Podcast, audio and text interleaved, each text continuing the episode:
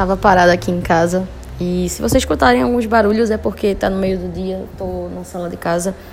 Mas eu tava meditando aqui sozinha a respeito de algo. É, tem um versículo bem conhecido, Marcos 16 e 15, que diz: Ide por todo mundo e pregar o evangelho a toda criatura. Vocês devem conhecer bastante. E eu tava pensando, eu disse, já notou que tem algumas pessoas que fazem desse versículo seu propósito de vida.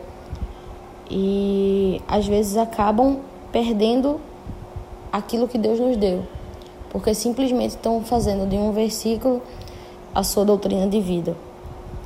E se você observar, é bastante importante que a gente leve em consideração aquilo que Deus ele nos mandou fazer, levar o evangelho. A Bíblia ela tem vários capítulos e versículos de Gênesis e Apocalipse. Paulo ele vai adverter, vai demonstrar um monte de coisa. Ele vai glorificar a Deus, ele vai dizer aquilo que a gente deve fazer e não deve fazer.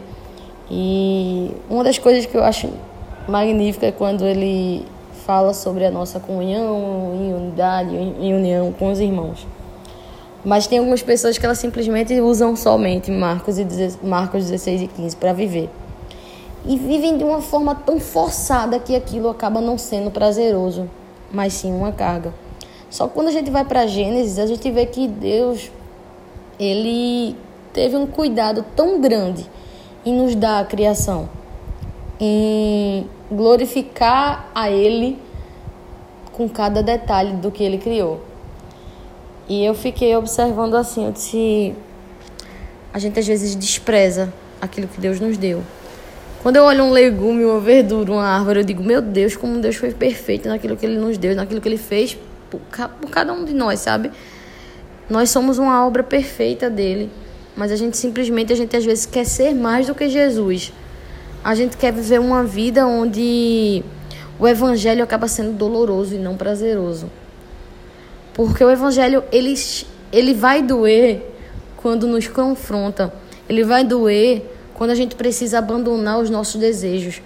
Mas a partir do momento que a gente vive em Cristo, a gente tem que dar mais valor àquilo que ele fez por nós. A gente tem que dar valor àquilo que ele deixou por nós. Então a vida, ela já não tem que ser só sofrimento, mas a vida tem que ser também agradecer a Deus todos os dias por cada coisa, desfrutar cada coisa que ele deixou. Então, é muito importante que a gente olhe para as coisas da vida agradecendo ao Senhor, desfrutando, que a vida possa ter um equilíbrio, que a gente possa acordar e ir no mercado evangelizar, que a gente possa dormir e acordar em cima do evangelho. Isso, isso sempre vai acontecer, mas que a gente possa também glorificar a Deus nas coisas o qual Ele deixou aqui para a gente, que a gente possa viver a maneira de glorificar o Senhor, quer comemos, quer bebemos, que a gente faça tudo para a glória de Deus.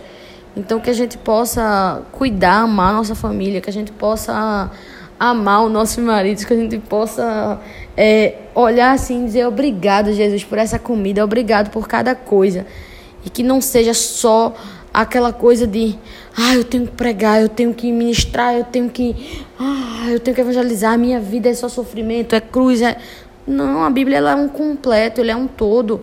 Se fosse importante somente uma parte, o Gênesis não existia.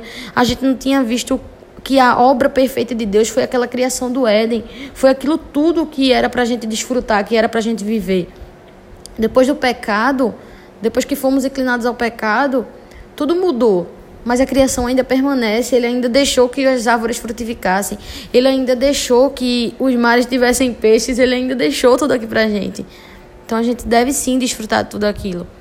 Então é algo que Deus tocou muito no meu coração hoje que eu queria compartilhar contigo. Viva a vida. Viva a vida de maneira a agradar ao Senhor. A gente se vê no próximo podcast.